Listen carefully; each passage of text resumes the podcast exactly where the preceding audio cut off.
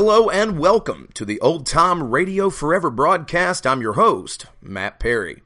Join us weekly as we explore the golden era of American radio through the dramas, westerns, mysteries, and comedies that shaped the golden age.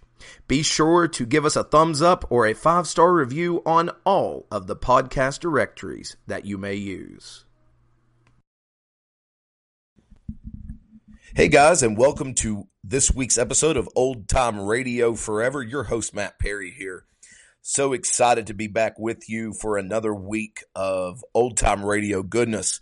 I want to remind everyone that I have an email address set up for this podcast, Old Time Radio Forever at gmail.com. I would love to hear where you're listening from and take requests for radio shows or to just hear how you found out about the podcast and if you enjoy it. That's old time radio forever at gmail.com. Tonight we have a double header of two of obviously my favorites. I only play my favorites. I'm not going to subject you to subpar old time radio. Our first show tonight comes from Orson Welles and the Black Museum. The episode is called The Old Wooden Mallet on Old Time Radio Forever. This is Orson Welles speaking from London.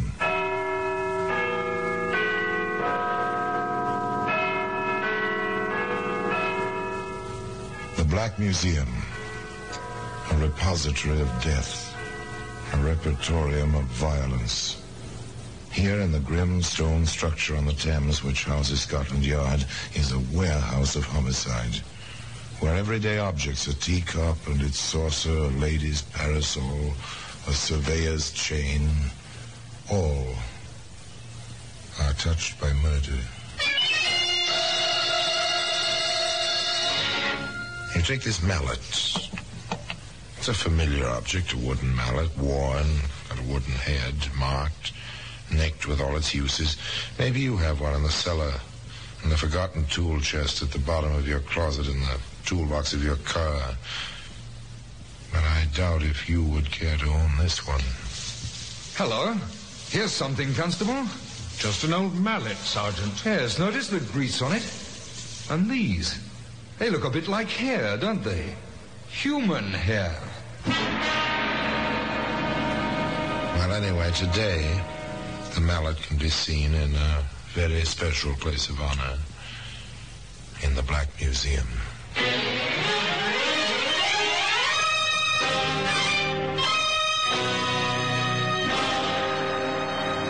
From the annals of the Criminal Investigation Department of the London Police, we bring you the dramatic stories of the crimes recorded by the objects in Scotland Yard's Gallery of Death, the Black Museum.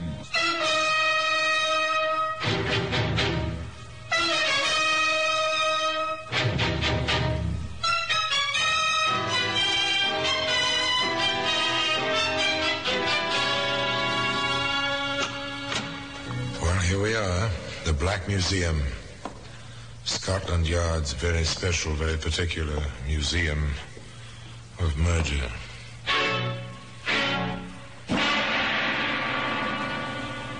Here, here lies death. Row on row of cabinets. And in the cabinets, each in its place, each with its simple white card detailing victim and killer, time and place. The weapons, many of which you couldn't conceive as weapons, line these stone walls. Now here, here for instance, this is a woman's handkerchief, a bit of lace at the edges, crumpled, yellowish with age, yet stuffed as a gag in its owner's throat. It stifles screams, this handkerchief and the sound of death. Here, a length of heavy chain. Once this chain enclosed a rich man's driveway. It was wrapped around his legs another time. It weighted his body in his private lake until the grappling hooks took hold. And here we are. The mallets. Little white card says, in parts, Guy Fawkes Day, bonfire night. Guy Fawkes Day. It's November 5th. It's an old English tradition, you know. The celebration of Mr. Fawkes's attempt to blow up the House of Commons. The English House of Congress, almost 350 years ago. Every November 5th, bonfires of all sizes are to be found on the English countryside as part of this celebration. And that's why, you see, no particular attention was paid to a particular bonfire near a highway in Northampton one November 5th. Although one fellow did comment. Quite a blaze, that one, eh, Davy? Yeah, flames the feet 15, 20 feet. Silly to build a fire that big way out of here. Well, maybe the fellows wanted London to see it, eh? well, every man to his own idea, I always say. You see, no particular attention for that moment. Now listen a moment. Yes, a man running up the road, past the two fellows trudging home. Hey, mister, anyone at that bonfire? Didn't look in a hurry, getting on to town. Yeah, I say, he's troubling. Think he's going to catch a train here about this time of night? Might as well save his breath and walk. Too bad if he'd been walking. If Marty and Davy hadn't been on the road just then, if the fire hadn't been quite so spectacular, even for Guy Fawkes bonfire night, if... However, the ifs don't count. Davy was a touch curious about that bonfire now, as he and his friend came almost abreast of the blaze. Mighty big fire. Think we ought to take a look, Marty? Oh, I'm tired. Fella said there wasn't nobody over there. He didn't. Said he didn't look. Well, I'm going to. Those spots get into the trees, we can have trouble, the wind and all. Oh, all right.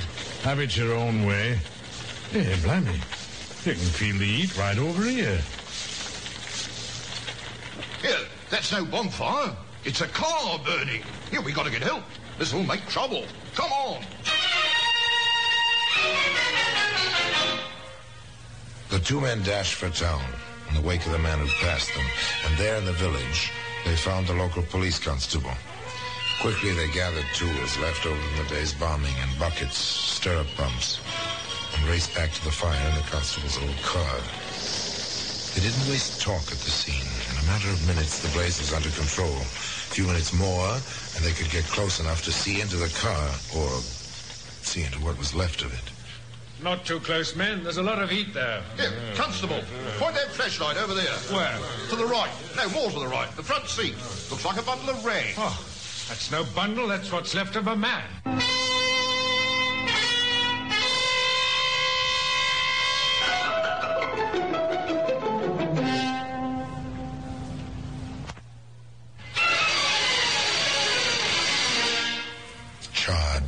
A twisted heap, but still recognizable as the body of a man. When the first shock was past, the local police constable ordered the men to stand watch while he telephoned. Before dawn, the experts were on the job. Uh, all right, Sergeant. What have we got so far? Number of the car, sir, MU2489. Some fragments of the clothing, garter buckles, belt buckles. A few pieces of cloth. That's about all, Inspector. Yeah, not much to go on. Oh, well, maybe pathology will give us something. Meanwhile, trace the registration, find the owner, search the area around here carefully. Routine, Sergeant. Let me know. Yes, sir. The usual. Now then, you two. Yes, sir? I see. Uh, about this fellow who passed you running away from here. What did he look like? Well, it was pretty dark last night, sir. Well, he had no hat on. Yes, sir. Marty's right. No hat, but a top coat and a briefcase. I see. Anything else? Notice his hair? Well, it were dark. Uh, seemed like a lot of it is sort of a round face. You couldn't see his eyes or anything like that. Ah. Uh, how old do you think he was? Well, he was running pretty fast, like. Well, nobody over 35 could run like that with a coat on and all. well, unless he's been an athlete, of course. Oh, well, no matter about that. Anything else you remember about him? Not me, sir. Here, uh, Inspector. Do you think he had something to do with this? We're not ready to think yet. First, the facts have to be gathered. We'll get out this fellow's description. He may recognize himself and offer to help. Meanwhile, we'll find the owner of the car. A great deal of... The fellow didn't offer any help. All the newspapers carried his description, but there were no results. The number of the car did bring results, however, and the person of a youngish woman who gave her name as Nora Williams. It was my husband's car. He works as a salesman for a firm in Northampton. He's on the road a lot. He set out this time on the 4th. There's um, no use your viewing the remains, Mrs. Williams, but perhaps you can identify these. What are they? garter buckles, a belt buckle. Oh, that's all. Uh, that's all that was left? Are they familiar to you, Mrs. Williams? No, no, not at all. My husband never wears a belt, only braces. I see. Uh, Mrs. Williams, was your husband on his way to his firm, uh, the home office, so to speak? I don't know. Oh, he didn't say? No, and I called the firm. They said they didn't expect him until next week. Williams, Robert Williams, owner of the burned car. He never wore a belt. His firm didn't expect him for a week. Interesting. Maybe not quite as interesting as the little scene in progress under the wreck of the burned car. Hello. Here's something, Constable. Just an old mallet, Sergeant. Yes, notice the grease on it? And these. They look a bit like hair, don't they? Human hair.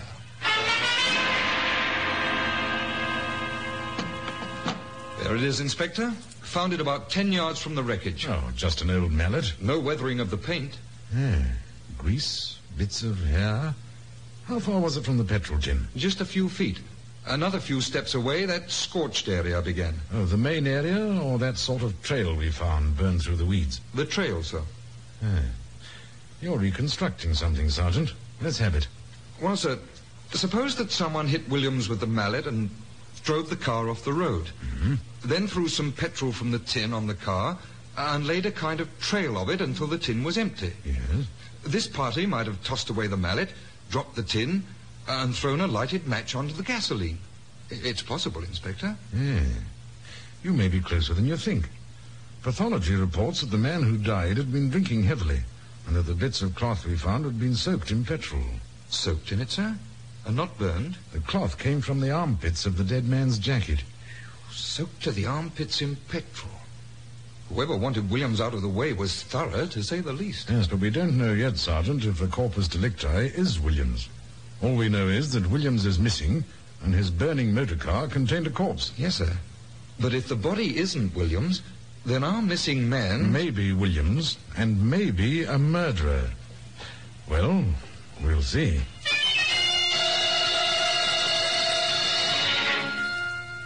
There wasn't much to see.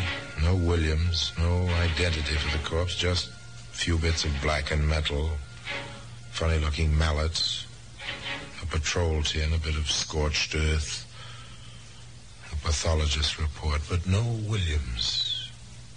That was all. And then quite suddenly there was a plethora of Williams.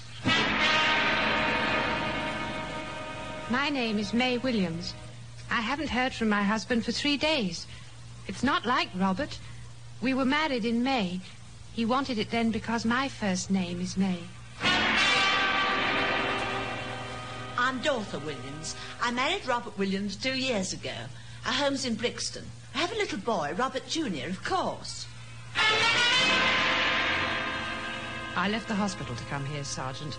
Our son was born just two weeks ago. He's our second child.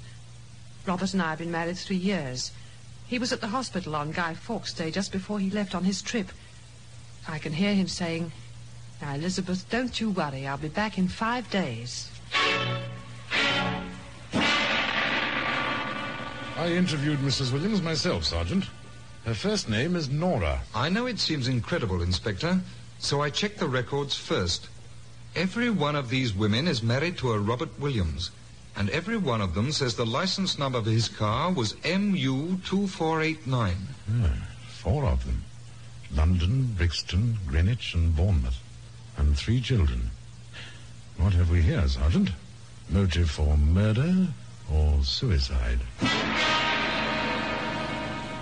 And that mallet can be found today in an honored position in the Black Museum.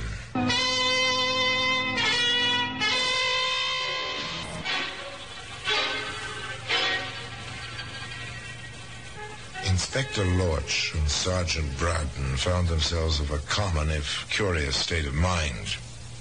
There was the very human and male tendency towards some small admiration for a man who could keep four wives reasonably happy. And most men have their difficulties with one. And there was the very stern necessity of finding this Robert Williams, who disappeared apparently into thin air, or who'd been burned to death on bonfire night in a blazing automobile. However, Inspector Lorch and Sergeant Braden had something to work with now. They had three wives. The first one to be questioned was Dortha. Dortha Brixton. What can you tell me of his usual route in his business, Mrs. Williams? Nothing in much, Inspector. Robert never talked business much at home. Oh, what then, Mrs. Williams? What then? Oh, and what did he talk about? That's right. Oh, pleasant things, the cinema, football matches. He was a great one on sports. And after a while, he liked to talk about the baby. Bob is only six months old, you see. Yes. Was there any regular time he was at home, like the first and third weeks of the month, for instance? No, sir. He'd be at home when he could. It was a bit difficult at first, getting used to that, but I managed. And he's so regular with the household money. Every Monday morning in the mail if he isn't at home. Mm, By check, Mrs. Williams? No, sir. By money order. Or in cash, sir. Uh, have you cashed in the last money order? Would you know where it was drawn? No, I can't say, sir. I never took notice of that. Oh, Inspector, Nothing much there. Nothing much except a picture of a quiet, rather shallow fellow interested in sports. It was Sergeant Braden who took on May Williams. May Williams. She's young and quite pretty and very frightened. To you, Mrs. Williams, three days is a long time. Like three years almost. He wrote me every night he was away. Now. Oh, Sergeant, that wasn't my Robert in that car, was it? We don't know. Not yet, anyway. Suppose it wasn't. Suppose your husband has just disappeared. Oh, he'd never do that. Robert's a wonderful man. Athletic, thick dark hair, and a round face, almost like a boy's. Hmm. That much tallies with the man on the road, at any rate. We hope we can help you find your husband, Mrs. Williams. Elizabeth Williams is no fool, and a newborn baby can be quite a problem when your only means of economic support has disappeared. You see, Inspector, he told me this trip was taking him to Kent. And now the car's turned up in Northampton. Well, you can see why I'm so worried. Uh, and under those circumstances, of course. I never questioned Robert very much about his trips. I guess I was too glad to see him home. And he never stayed long enough to wear out his welcome. Ours wasn't a slippers and pipe kind of existence. And do you have many friends in your neighborhood there in Bournemouth? I do. Robert never cared to go out much. I see. Well, for a man of about 35, that doesn't seem, well, too normal. We liked each other's company, and there isn't very much money. So when Evelyn was born, we let ourselves get tied down. Now that Gerald's here, well, even more so. Hmm. And you say he was at the hospital on Guy Fawkes Day? Yes, he brought flowers. Oh, I told him he shouldn't spend money on frippery like that, but it was sweet, and yes, he, he did say something about tomorrow will have to take care of itself. Of course, not one word to any of the four women about the others. This was a matter for the inspector and the sergeant to keep strictly to themselves for a while at least. But beyond this, nothing. No sign of Robert Williams. Routine, if thorough checks were made of the four areas where the four women lived. Inspector Lorch here? Call for you, sir. Uh, a Mr. Thomas Brickwell from Farringham. Oh, I don't know any Brickwell. He says he wants the inspector in charge of the Williams case. Oh, does he? All right, put him through, Sergeant. I'll speak to Mr. Brickwell. Yes, sir. Inspector Lorch speaking. My name is Brickwell. I own a dry goods shop in Farringham, 215 Harley Road. Go on, Mr. Brickwell. I'm fed up with this Williams fellow. Think it's high time you police did something about it. Yeah, well, we hope to, sir. Quite soon. Then why don't you pick him up today? Have you any idea where he may be? He's on the 10:30 bus for Bournemouth. What? Left my house just a while ago. Oh. As far as my daughter Mary is concerned, I'd be just as pleased if she never saw him again. Oh, is he your son-in-law, Mr. Brickwell? Not yet, and never, if Mary will listen to me. I don't like the whole thing, Inspector. Turns up without his car, then the car is reported burned up, and Williams won't go to the police. Uh-huh. Mumbles something about not wanting to be involved. It's a funny business, and I'm interested in protecting my daughter. Well, you've been most helpful, Mr. Brickwell.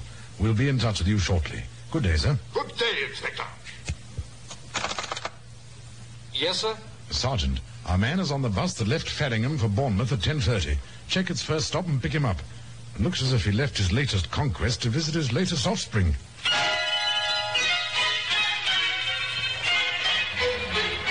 I beg your pardon, sir.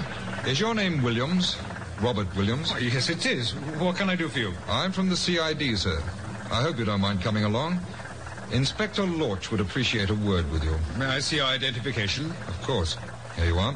I, I see you. Oh, very well, Sergeant. You know, it's a little strange. Actually, I was on my way to see you. Well, that was his story. And he stayed with it all the way. He was on his way to the yard to tell his story. And it was quite a story. Let's have that again, Mr. Williams. I picked up this hitchhiker, you see, just below Northampton. He had a bottle and began to drink rather steadily. See? I was just about on the verge of asking him to leave the car when the engine began to cough. I was uh, getting out of petrol, so I pulled over to the side of the road and off. My passenger seemed to be asleep. I, I took the petrol tin from the back, the one I keep for such emergencies, you see, and just as I started for the road, the man called out. Oh, he wasn't asleep then. Apparently not. Uh, did I have a smoke on me, he wanted to know. I tossed him a cigar. Never, never smoke myself, but just keep them for the customers. You, you know how that is. Yes, yes, of course. Go on, Mr. Williams. Well, I started for the road again, and suddenly I heard a kind of whoosh behind me. I, I looked, and my car was a sheet of flame. My passenger was in the middle of it. I must have panicked. The next thing I knew, I was running up the road. And that's all you remember? That's all. Anything you want to ask him, Sergeant? Yes, sir. Mr. Williams, you took your briefcase with you when you went for petrol? I was afraid my passenger might steal it. He had his hand on it several times earlier.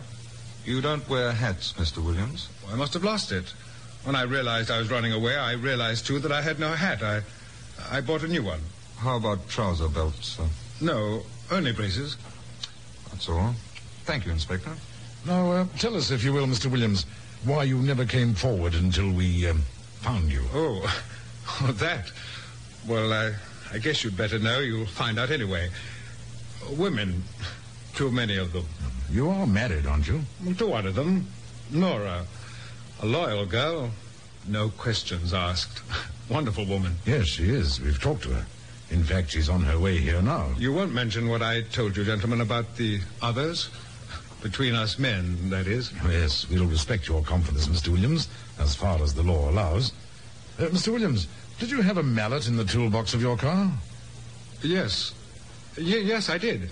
I used it for pounding dents out of fenders. Did you take it out when you stopped along the road on bonfire night? Oh, come to think of it, I did. The uh, cap of the petrol tin seemed stuck, and I, I think I used it to loosen the cap. And then? Well, I, I must have dropped it near the car. Yes, you must have. Well, that'll do for now. If you'd care to wait for your wife, Nora, you can wait in the next room. Oh, thank you, gentlemen. I'll do just that. This way, Mr. Williams. Well, thank you, Sergeant. Thank you very much. Well, sir? Four women. Not too much money. You pick up a tramp no one will ever miss, get him drunk, burn your car and the tramp, let the world think you died in your own car, and start over. Hmm. Seems so simple. It's really quite complicated. And where there are complications, there are always discrepancies. Aren't there, Sergeant?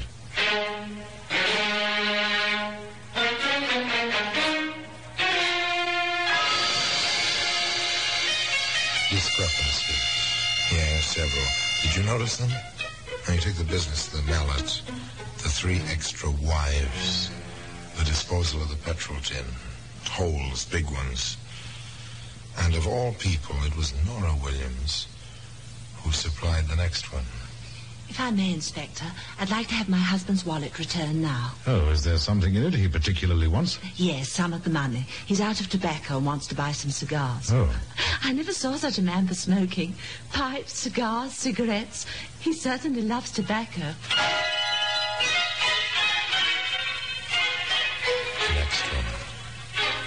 If Robert Williams lied on that score, in how many other instances? We found the petrol tin 15 yards from the wreck. How did it get there, Mr. Williams? I, I must have carried it there and dropped it or something.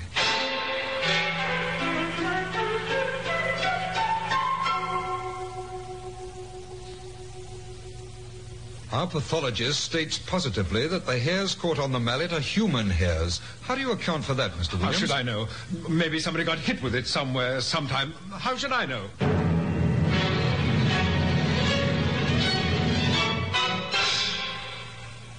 You said you don't smoke. And then your wife asks for your money to buy tobacco. Why did you lie, Williams? What's she trying to do? Frame me? I suggest, Williams, that you had petrol in that tin all the time. That you poured it over that vagrant after you knocked him unconscious with a mallet. That you laid a trail to the car and set fire to it yourself. Ridiculous. Absolutely ridiculous. What for? Why should I do a thing like that? We have that answer, Williams. All four answers. In London, Brixton, Greenwich, and Bournemouth. And a possible fifth in Farringham. Your story doesn't wash, Williams. We're charging you with willful murder. And I warn you that anything you say will be taken down in writing and may be used in evidence. Now, about this mallet. And that mallet can be found today if you look for it in an honored place in the Black Museum. No one actually saw the crime committed by Robert Williams, did they? But the circumstances were clear, and certainly Williams's life was the life of a rascal, to say the least. However, it may interest you to know that the day following Williams's execution, a London newspaper published a last-minute interview with the prisoner in which he confessed the crime, admitted the details as Inspector Lorch had deduced them, and revealed for the first time that the man he killed was entirely unknown to him, a vagrant whom he'd picked up in his car once or twice before. To the extent that Williams paid with his life, justice was served. Of the four women who'd been his dupes, nothing is known except that they picked up the pieces of their lives as well as they could. And the mallet, our exhibit, can be found in its customary place in Scotland Yard in the Black Museum. And now, until next time, till we meet again in the same place, and I tell you another story of the Black Museum, I remain as always obediently yours.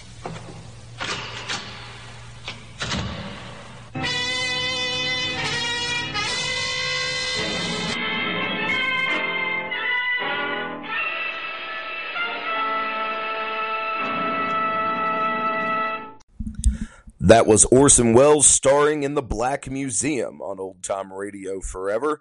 Hope you enjoyed that. That's the second Black Museum episode that we have played during our run on Old Time Radio Forever, and there will be more to come. The thing about Black Museum is it didn't run very long. There are only 40 or so episodes available throughout the internet, and uh, so try to keep Black Museum coming, but I don't want to play too many back to back. We'll run out. After a short swing music interlude, we will go back to this week in 1942. The NBC News Desk will give you World War II news from this week in 1942 on Old Time Radio forever.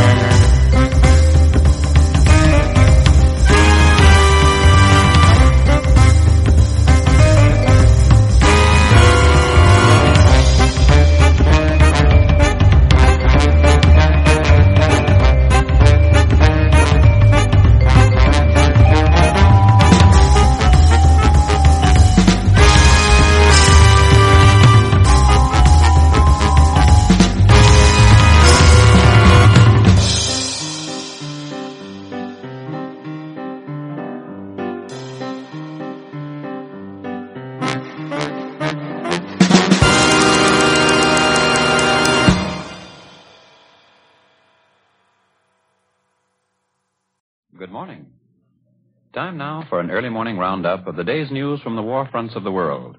In just a moment, we're going to hear from our on the scenes reporter in the Far East, in London, and from our own nation's capital in Washington, D.C. First this morning, we are going to switch to the Netherlands East Indies for a report from Sidney Albright.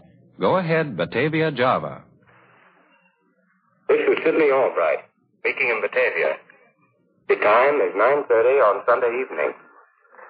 Today's operation of the Japanese Air Force in Netherlands East Indies territory extended over an area roughly the distance between New York and London. Muntok on the island of Bangka was raided, as was an unnamed city in New Guinea. A study of the map will clearly show the strategic importance of these two places as guardians of the approaches to Java. Bangka and Billiton Islands are the obstacles located at the foot of the South China Sea and the opening to the Java Sea, forming a natural line of resistance against any attempted southward advance from Hainan Island, French Indochina, Thailand, or North Borneo.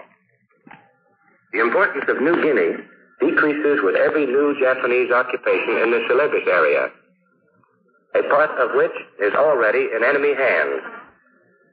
On the surface, the most prominent single action today was raid on Surabaya, where 35 persons were killed and 50 were wounded in an attempt to destroy the dock. Damage was also inflicted on the Navy base, but of relatively slight importance. An undisclosed number of Japanese planes carried out reconnaissance over Batavia yesterday.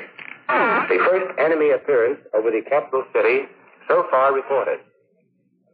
In the district of Pengalengan, near Bandung, a group of tea pickers working in the field were machine gunned by a low-flying plane. However, there were no casualties. Palembang in Sumatra was again attacked, this time by six bombers, with a strong escort of fighters. Some Dutch planes were destroyed on the ground when they caught fire as a result of the bombardment. In the attack on New Guinea, only two persons were wounded, one seriously and one slightly. At Muntok, ten civilians were killed, six seriously wounded, and 30 slightly wounded. The communique says many fires were started at Muntok, while damage was not insignificant. The communique also tells of enemy reconnaissance over East Java and over North Sumatra. Although the general situation in the Indies is more serious than ever before, as emphasized in the latest communiques, yesterday's announcement of the sinking of one Japanese cruiser and one large transport ship and the damaging of a cruiser and a submarine brought great satisfaction to observers here. It is fully realized that although the Indies' vital need at the moment is mainly air power, in order to stem the Japanese advance, it's the Japanese sea power that is responsible for most of the previous successes. Therefore, it is considered most important that the Japanese must realize the danger of their gradually increasing losses. The Dutch East Indies have been at war for 63 days, during which time 56 enemy ships have been put out of action. This includes warships of all types, numerous large transport ships, also some tankers carrying precious aviation gasoline, which is irreplaceable. On the other hand, the Dutch naval commander-in-chief stated yesterday, quote, the Netherlands Indies fleet is intact, at sea, and ready for action, unquote. The CNC emphasized that since the war started, Dutch naval losses have been almost negligible. Naval observers here stress that while the Japanese are losing valuable units of their battle fleet in daring exploits in the narrow channels of the Indies, the future major engagement with the United States fleet, which Tokyo knows is inescapable, looms as a threatening shadow over the heads of the Japanese admirals, who know they'll need many, many months to replace the heavy losses already suffered. An unpleasant prospect for the warlords in the land of the rising sun. I now return you to San Francisco. Next to the newsroom in New York. And here are some late bulletins. Moscow. The Russians are telling of a party of 93 Soviet border guards which operated for three months behind the German lines. The guards now have reached Russian held territory again, and they say they killed more than 1,400 German officers and men during their jaunt. They also mined roads, blew up enemy supply columns, and destroyed 10 bridges. And according to the government newspaper, Izvestia, they wrecked 15 miles of railway track as well as giving many signals to Soviet aircraft, allowing them to bomb German troops and cars. Several times the guerrilla band attacked villages where Germans were quartered. Once they killed or wounded 180 out of 200 Finnish troops sleeping in a schoolhouse. And now once again we take you overseas. We switch you now to London. This is London. John McVane speaking. London heard from Singapore today that the Japanese have stepped up their air and artillery bombardment of the island. The scale of the air raids and the shelling is said to have been considerably increased. The British guns fired across the strait at enemy working parties and broke them up. Enemy forces moving toward the east of the mainland also came under British shell fire. The Japanese had made a landing on the island of Pulau Ubin between the east end of Singapore Island and the mainland. Authoritative quarters in London don't seem worried by the new Japanese move. They say the landing doesn't bring the Japanese any closer to their main objective. The only news London has from Libya so far today is that British mobile columns and air patrols had been operating over a wide area, west and southwest of the British front about Gazala. It stated that no important enemy bodies were engaged. The story of the pikes issued to home guards has caused a lot of caustic comment in Britain. Most of the Sunday papers take a crack at the idea, and there are references to running the war with antiquated strategy and balaclava brains. Talking of British Home Guard equipment recalls the story of the Home Guard invasion maneuvers. The men had no equipment, but they were told to say bang to represent a rifle, bang bang to represent a machine gun, and whoosh to mean the thrust of a bayonet. In the course of the maneuvers, one home guard met another and said bang. The man kept coming, so the first home guard said bang bang. The man kept coming. Finally, the home guard said whoosh. The man kept coming, and the home guard shouted, What do you mean by not stopping when I've killed you three times with a rifle, a machine gun, and a bayonet? Then the second man spoke for the first time. Chug, chug, he said. I'm a tank. This is John McVane in London, returning you to New York. For word on events at home, here is Morgan Beatty speaking from the newsroom in Washington. The Navy Department announces that the Socony-Vacuum tanker China Arrow has been torpedoed off the Atlantic coast. But all the crew, 37 survivors, have been landed at Lewes, Delaware. The sinking of the China Arrow brings to 20 the number of ships sunk in Atlantic coast water. This news, plus the reports you have heard from Batavia, London, and New York, add up to this fact.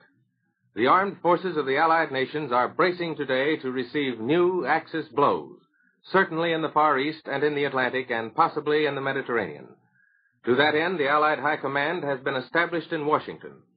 It is setting up a strategic board for military and supply problems and forming new commands in the Pacific to backstop the defenders of Singapore, the Philippines, and the Indies. The naming of Vice Admiral Leary of the United States Fleet as commander of the United Nations forces in Australia and New Zealand waters is a part of our changing strategy, a plan that apparently embraces Australia as the great Allied base in the far Pacific war zone. The selection of Admiral Leary is also special recognition of the demands of the Dutch and the Australians that an American admiral should command Pacific forces. On the domestic front, neither Congress nor parts of the executive branch of the government are quite so well braced to face possible setbacks in the war theaters. Congress, for example, has just emerged from a storm of criticism by constituents who don't like the idea of congressmen voting themselves the right to a federal pension. And congressmen proved they not only could take criticism, but they could, in the vernacular, dish it out too. They are objecting loudly to putting actor and dancer friends of Mrs. Roosevelt on the federal payroll with civilian defense. And there are new and sinister clouds on the labor horizon again, too. In New York State, plans are afoot to form a dairy farmers union as a subsidiary to John L. Lewis's mine workers. And in Detroit, CIO leader Walter P. Reuther, director of the United Auto Workers Union, declares that war production programs cannot be a total success until labor is given a strong voice in organization. These demands follow within less than a week the frank admission by a shipbuilder's agent that his company has made unconscionable profits out of war work.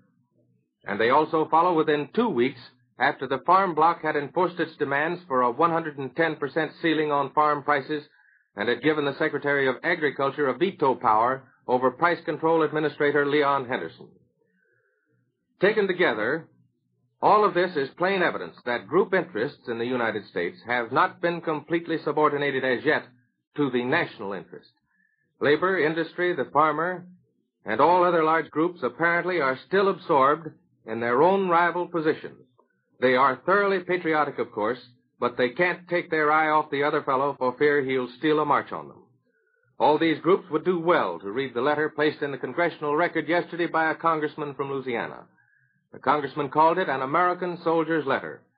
It was written the day after the war began by a man called Salvatore Anselmo, an American of Italian descent, and he says in part, I want you at home to realize that I'm proud I have the opportunity to offer my services for the defense of what I and all of us believe in.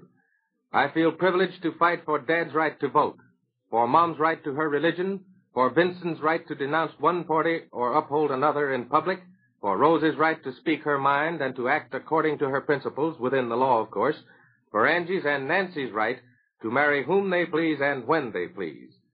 But, dearest people I love, don't be alarmed or hysterical. You too must be loyal and patriotic. No sacrifice, no matter what it may be, is too much to give in order to preserve your rights. Those are Salvatore's convictions. Tomorrow the nation goes on wartime. The clocks will be put on, as the British say, or turned up, as we say it, one hour at 2 a.m. The plan conserves daylight and probably will save a billion and a half kilowatt hours of electricity annually. That's all for now. And that's the report up to this moment. These have been reports by Sidney Albright in Batavia, John McVane in London, and Morgan Beatty in Washington. For the latest news, keep tuned to this station. This is the National Broadcasting Company.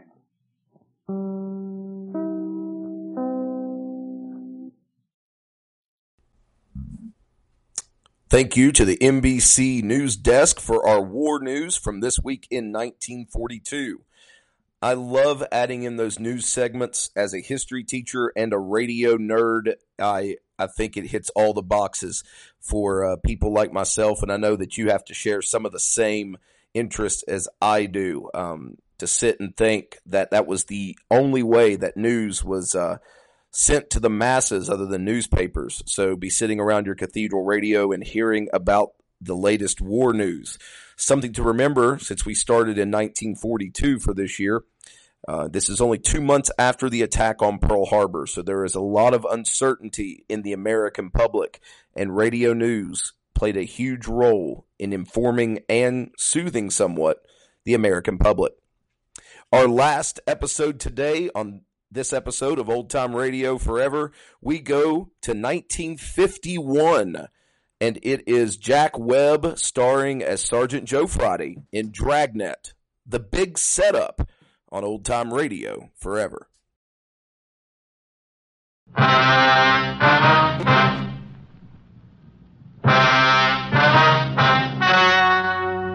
The story you are about to hear is true. Only the names have been changed to protect the innocent. Fatima Cigarettes, best of all long cigarettes, brings you Dragnet.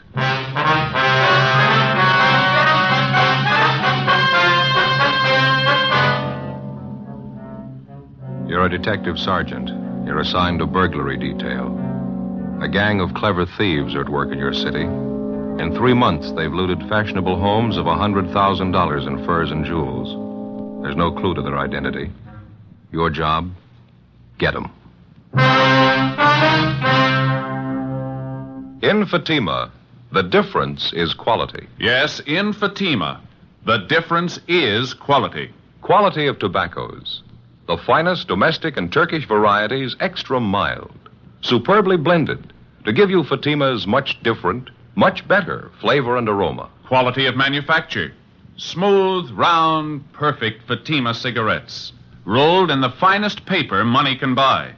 Manufactured in the newest and most modern of all cigarette factories. Quality. even to the appearance of the bright, clean, golden yellow Fatima package. So compare Fatima yourself today. You'll find Fatima gives you all the advantages of extra length, plus Fatima quality, which no other king size cigarette has. Yes, light up a Fatima. Your first puff will tell you. Ah, that's different. Because in Fatima, the difference is quality.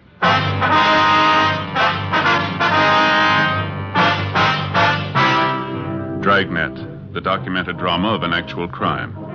For the next 30 minutes, in cooperation with the Los Angeles Police Department, you will travel step by step on the side of the law through an actual case transcribed from official police files.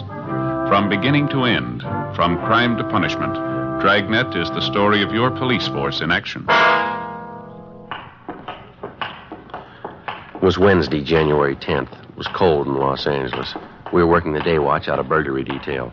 My partner's Ben Romero. The boss is Captain Wisdom. My name's Friday. It was 11:15 a.m. when we got back to the city hall. Captain Wisdom's office.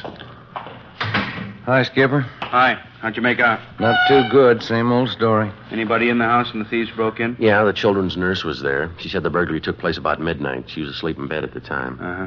The nurse said she woke up when she heard the thieves forcing their way in through a side door. She jumped out of bed, ran for the telephone in the hallway, and they grabbed her before she could reach it. Do her any harm? Well, a little, yeah. They tied her up, locked her in a closet. Same MO as the other job, Skipper. Three men, each of them wore gloves and a mask. They took all the furs and jewelry they could find, nothing else. Nurse give you the same general description on the three of them? Yeah, it's not going to help much. Said two of the men were tall, medium build, and one was short, heavy build. She was so rattled she couldn't even remember the clothes they had on. Twelve jobs for the same gang in three months. We don't even have a good description of them. How slow can we move? Doing everything we can, Skipper. Uh, excuse me. Paul. Burglary wisdom. Uh huh. Not until two o'clock? No, that's all right. Two o'clock sharp. Right. Bye. Just had an appointment canceled out. How about a cup of coffee downstairs? Yeah. I didn't even have a chance for breakfast this morning. Fine with me. You grab my hat, will you? Yeah, I'll get it. Here you go. Thanks. Guess you talked to the owners of the house, huh? The place was broken into last night? Yeah, we did. Uh, Mr. and Ms. Peterson. They got home a couple hours after the burglary, took a quick inventory. What'd they find missing?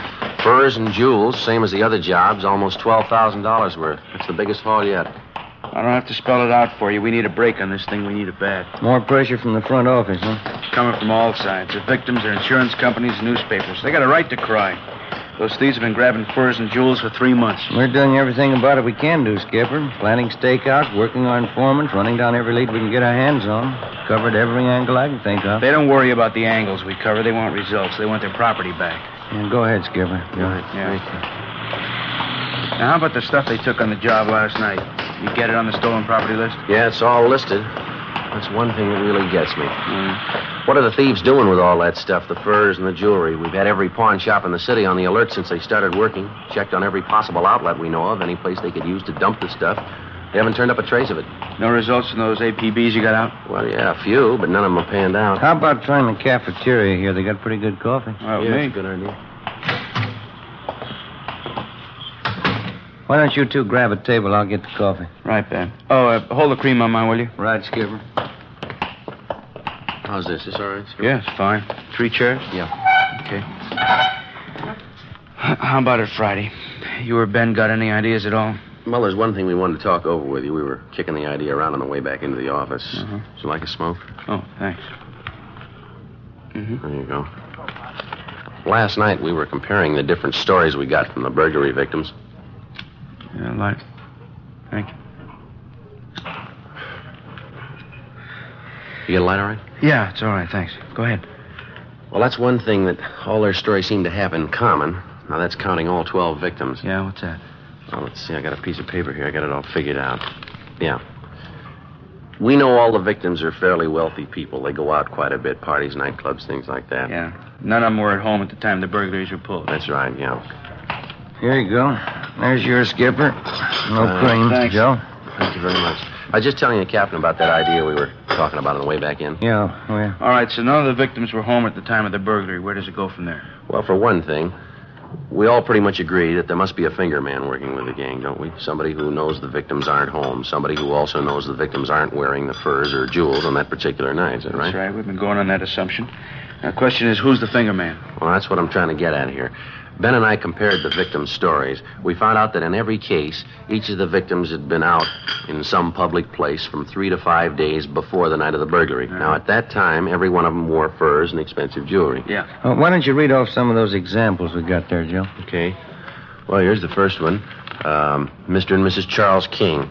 Now, on December 10th, they went to a nightclub out in Hollywood. Mrs. King wore a fur coat and quite a bit of jewelry. On December 14th, they went out to a theater. They didn't dress up at all. They left the furs and jewels at home. That's the night that their house was burglarized. And this same pattern shows up in every one of the victim stories? No. No, it's not quite that close, but the same elements seem to be there. Here, here's another one, Skipper. Let's see. Uh, Mr. and Mrs. Lyons, November 20th, they went to a big party at a restaurant out on Sunset. Woman wore jewelry, expensive fur wrap. A week later, they went to a party at a friend's house. Mrs. Lyons left her furs and jewelry at home, and the same night, the thieves broke in. Yeah, that's a pretty good angle. How do you tie up all the loose ends? Well, I see a paper again, Ben. We got it halfway figured right here. Just before each of the victims was taken, they appeared in a public place, wearing the furs and jewelry. We've got a list of all the places, nightclubs, restaurants. There's about six of them here. So the finger man for the gang must be watching these six places. He spots the people with the expensive furs and jewelry and tips off the gang. They watch the house. Next time the people go out and the thieves see the woman isn't wearing her furs and things, and they move in. It's not a sure thing. We're just guessing, you understand? What do you think? Well, it sounds like a fair guess. Let's move on it. We'll have to cover each of those nightclubs and the restaurants. It's going to take more men, more time. Could be nothing but a blind alley.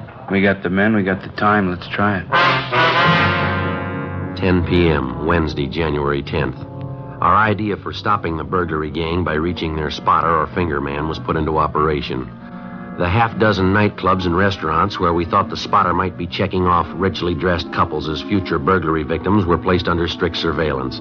Managers and employees of each of the places were questioned. It went slow. The first week got us four leads to check out. They led nowhere.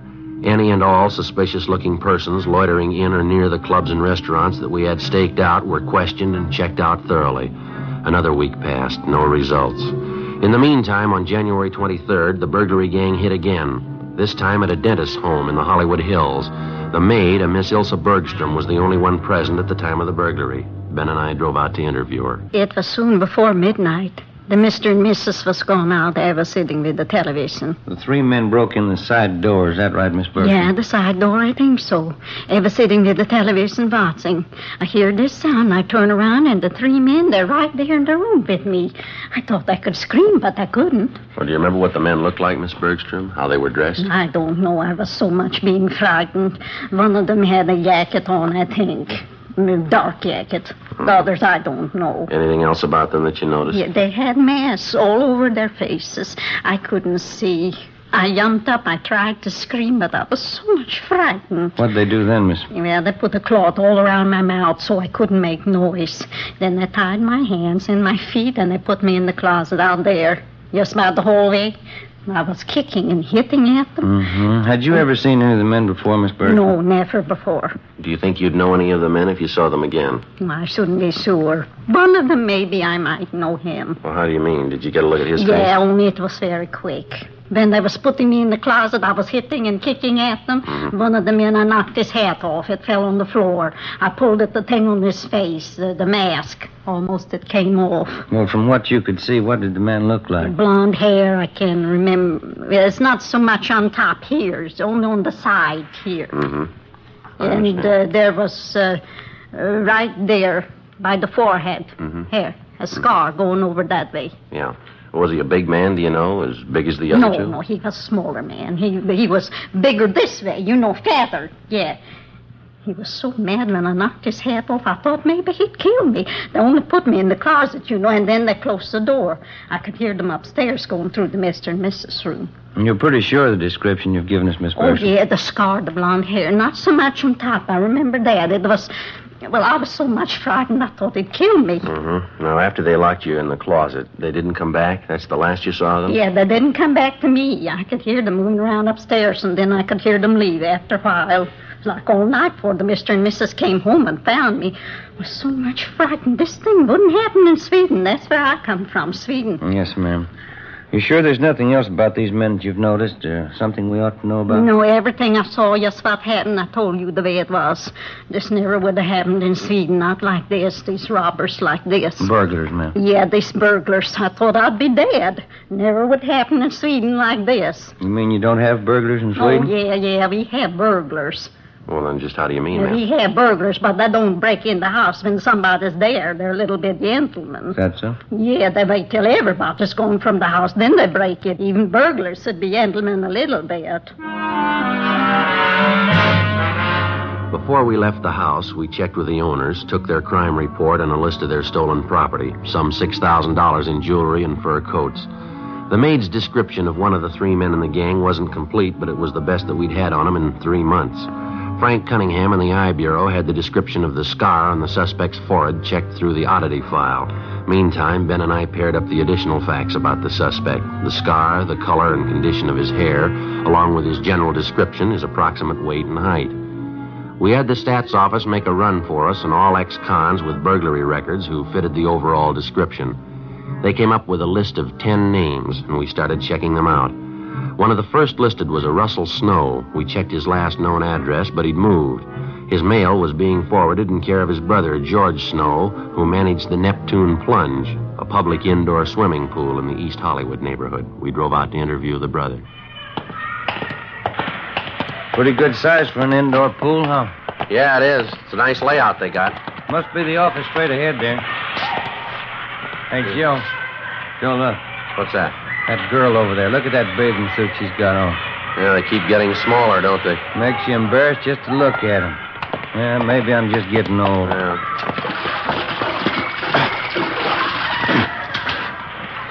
Yes, sir? We're looking for George Snow.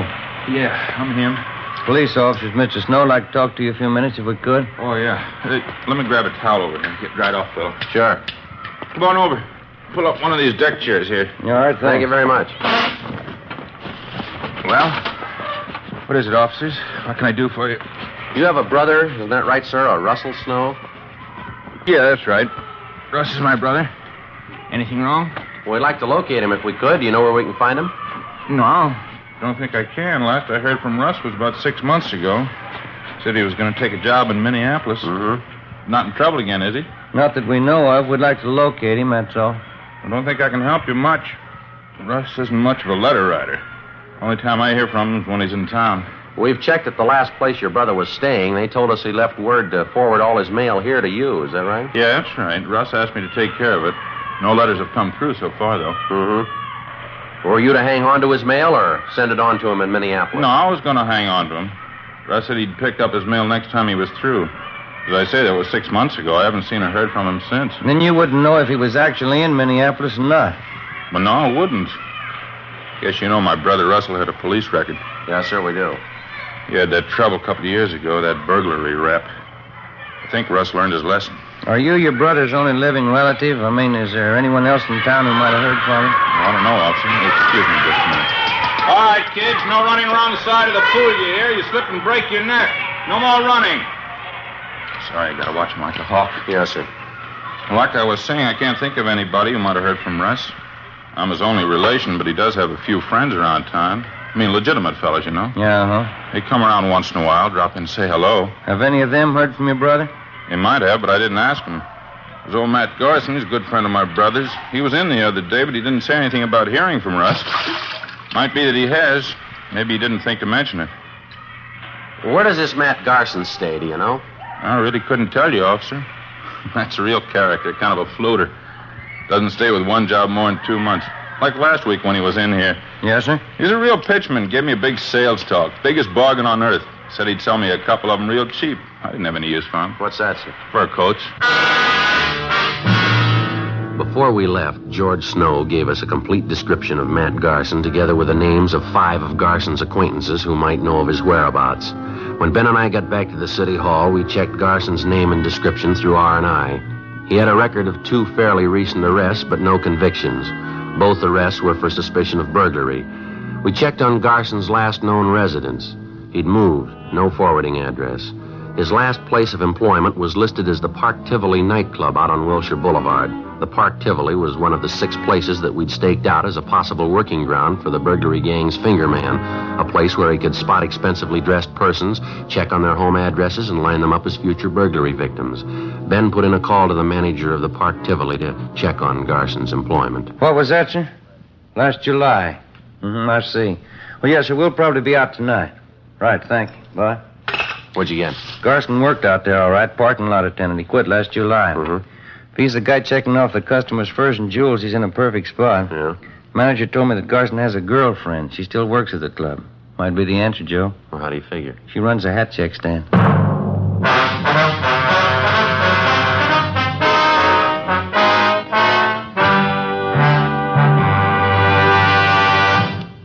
Are in the communications division of a metropolitan police department, the teletype room.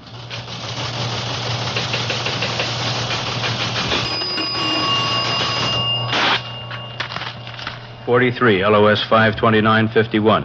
12:03 p.m. APB. WMA 150, five foot six, dark hair, dark eyes.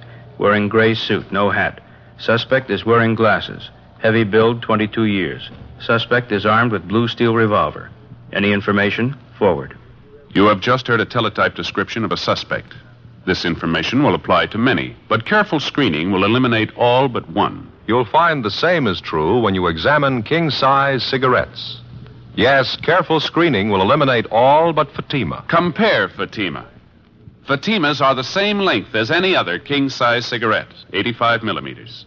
Fatima has the same circumference, one and one sixty-fourths inches around. And Fatima filters the smoke exactly the same long distance as other king size cigarettes. But in Fatima, the difference is quality. Fatima gives you extra mildness, a much different, much better flavor and aroma. You get all the advantages of extra length plus Fatima quality, which no other king size cigarette has. So compare Fatima yourself. Your first puff will tell you Ah, that's different. Yes, in Fatima, the difference is quality. Buy Fatima. Best of all long cigarettes.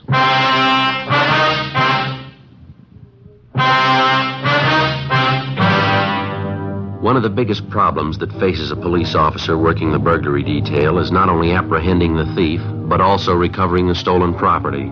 Dozens of criminals of this type will spend five, ten, or even 15 years in prison if they know that on their release they will have a stake of thousands of dollars in stolen property which they've hidden somewhere to start over again with.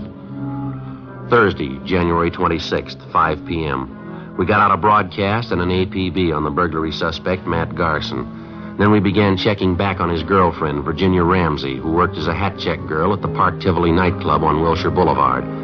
It was one of the six probable places where we thought that the finger man for the burglary gang was lining up potential victims. Despite the fact that she often associated with known criminal suspects, the Ramsey girl had no previous criminal record herself. That night, after she reported in for work at the club, Ben and I checked her apartment. In one of the closets, we found three expensive fur coats. They were all identified as property taken in previous burglaries by the gang. In a strong box in the desk, we found a half a dozen pieces of expensive jewelry, also identified on the stolen property list. Ben and I got in the car and drove to the Park Tivoli nightclub. Your hat, sir? Check your hat? Your name, Virginia Ramsey? Yes, that's right. Police officers, Miss Ramsey, like to talk to you downtown. Beg your pardon? I say we're police officers. Here's our identification. Like to talk to you downtown. What's it all about? I haven't done anything. Then there's no reason to worry. We'd just like to ask you a few questions, that's all. What about? A man by the name of Matt Garson. I understand you know him quite well. No, I don't know him. I don't even know what you're talking about. Want to get your coat, Miss Ramsey? We'll talk it over downtown, huh? I'm working now. Listen, I won't be off till 2 o'clock. I can't just walk off the job. We just talked to the manager. He's going to have one of the other girls take your place. Do you want to get your coat, please? All right.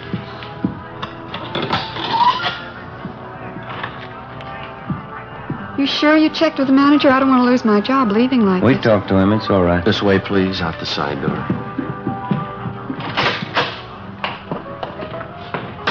I'd like to know what this whole thing's all about. I think I have a right to know pulling me off a job like this. We told you, Miss Ramsey, it's about a friend of yours, Matt Garson. He used to work here at the club, didn't he? I wouldn't know. A lot of people work here. I don't know them all. Why should you want him anyway? Do you know him? I think I might, yes. Not sure. Why do you want him? For interrogation, just like to ask him a few questions. Why? You ready to admit that you know Garson? I think I might. Yeah, I know him. Want to get in, Miss Ramsey? Still don't know what it's all about. Why do you want Matt Garson? Same reason we want you suspicion of burglary. You don't know what you're talking about. You can't prove anything against me. We already have, miss. Huh? We found three fur coats in your apartment. There was some jewelry there, too. Those things are mine. Every one of them. They're all mine. All right, come on, you're wasting time. They're stolen property, you know that. How about it, miss? You want to tell us about Matt Garson? Where is he? I told you. Told you the first time. Yeah? I don't know him. 10 p.m. We drove the suspect, Virginia Ramsey, downtown to the city hall and took her to the interrogation room. We questioned her continuously until well past midnight. She refused to admit anything. We gave her time to rest a little and sent out for some food. Then we resumed the interrogations. 2 a.m. The Ramsey girl still refused to admit any connection with Matt Garson, his friend Russell Snow, or any members of the burglary gang. We stayed with it. By 4 a.m., we'd halfway convinced her that protecting the members of the gang wasn't the answer, that the best thing for her to do would be to cooperate. 5.30 a.m. Can I have a cigarette? Yeah. yeah here you are.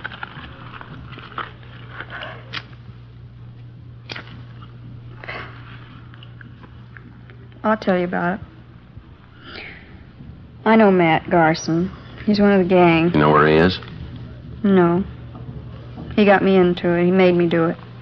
There wasn't anything else I could do. What did he make you do?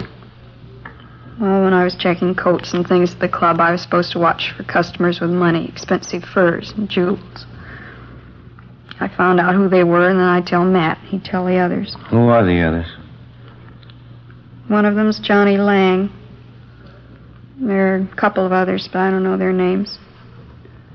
Believe me, Sergeant, Matt made me do it. He got me into it before I knew what it was all about. When I found out, he threatened to frame me if I didn't go along with him. Do you know where any of these men live, where they hang out? No. None of them, not even Matt. Ever since he moved, he wouldn't give me his new address. Do you think Garson will try to contact you at your apartment in the next few days, maybe? No, I don't think so. Not until after the next job. They're waiting on it now. They've been watching the house. Which house is that? Place out in West Hollywood. Wealthy people. They were in the club about a week ago. And the gang's waiting for them to go out some night and leave their valuables at home, is that it? Yeah, that's right. Matt says it's an easy house to break into. He thinks it ought to be a cinch. Matt ought to know better. Huh? It's the easy ones you trip over. Before we booked her in on suspicion of burglary, Virginia Ramsey gave us the name and address of the people in West Hollywood who were supposedly the next victims on the burglary gang's list. Later in the morning, we drove out to see the people. A Mr. and Mrs. Thomas Thornton told them the story and laid out our plans, which they agreed to. That night, the Thornsons left their home a few minutes before nine. They were simply dressed, no furs, no jewels. At 9.35, three men scaled a fence at the rear of the Thornsons' home and broke in through a side door. Right behind them was a detail of a half a dozen officers who moved in and made the arrest. The three suspects were taken downtown, where they were identified as Russell Snow, Matt Garson, and Howard Ferris. We searched their apartments, their cars, and garages. There was no trace of the stolen property. Each of the men were brought to the interrogation room separately for questioning. Matt Garson was the first. He denied any knowledge of where the loot was hidden. That's the truth. I don't know where the stuff is. I work for the outfit, that's all. You've been working for three months without a payoff. Is that what you're trying to tell her? Well, we haven't been turning over everything we got. We've been holding out half the stuff, selling it on the side. I just work for the outfit, that's all. That's not the way we get it, Garson. You're supposed to be the big man. You masterminded the deal. Me? Who told you that? Your girlfriend, Virginia Ramsey, we picked her up yesterday. She told us everything. What'd she tell you? You're the big man. It was your idea. You ran the works. What about it, Garson? Big joke, Sergeant, on both of us. What do you mean? You can ask the other boys. They'll tell you the same thing. We can prove it, too. There's only one boss in this operation. Yeah? Virginia Ramsey. For a 23 year old girl, it seemed like a new record of some kind, if it was true. We checked the other suspects, Russell Snow and Howard Ferris. They told us substantially the same story. The Ramsey girl had formulated all the plans and directed the entire operation of the gang since its inception. They insisted that they had no idea where the stolen property was hidden But they did know that the Ramsey girl had a safety deposit box in a downtown bank. We made a canvass of banks in the downtown area, and a day later we located the safety deposit box listed in Miss Ramsey's name. We obtained a court order, and the box was opened. In it, we found practically all of the stolen jewelry, almost $50,000 worth. Ben and I went back to the main jail where we had Virginia Ramsey signed out for investigation. We brought her to the interrogation room where we confronted her with the evidence. I didn't think you'd find out. I didn't think you'd ever find out. How about the furs, Miss Ramsey? I got the key. You can have it. I rented a private garage. I got them stored in there. All of them? Just about, yeah. You picked up the others in my apartment. How'd you manage to run this whole operation? Those men you had working for you, you cut them in for practically nothing. They were experts, the best in the business. That's why I hired them. They were the best. It's too bad. Should have worked out. Too bad it didn't go. You had a pretty fair run. It Wasn't half bad for me, was it? I'm only 23. First time I ever tried anything like it. What gave you the idea? I don't know. I wanted things. Pretty smart setup, though, don't you think, Sergeant? How's that? Wouldn't you say I played the whole thing pretty smart? Oh, I don't know. You figure it. What? You're in jail, aren't you?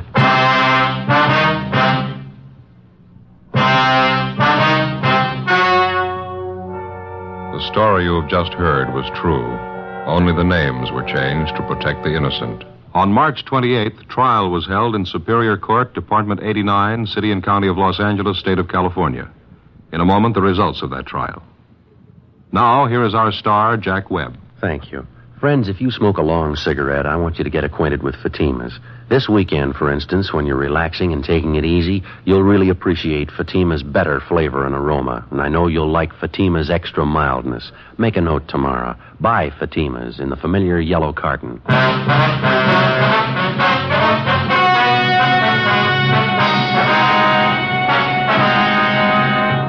23 year old Virginia Ramsey, the leader of the gang, was tried and convicted on four counts of first degree burglary and four counts of receiving stolen property. The three male members of the gang were convicted of first degree burglary, also four counts. They are now serving their terms in the state penitentiary. First degree burglary is punishable by imprisonment for not less than five years. Receiving stolen property is punishable by imprisonment for not less than six months, nor more than five years. Ladies and gentlemen, vacation time is here again, and a great many of you will be taking trips in your automobile. Danger is never absent from the highways of America. Be careful. The care you take may save a life, and that life may be your own.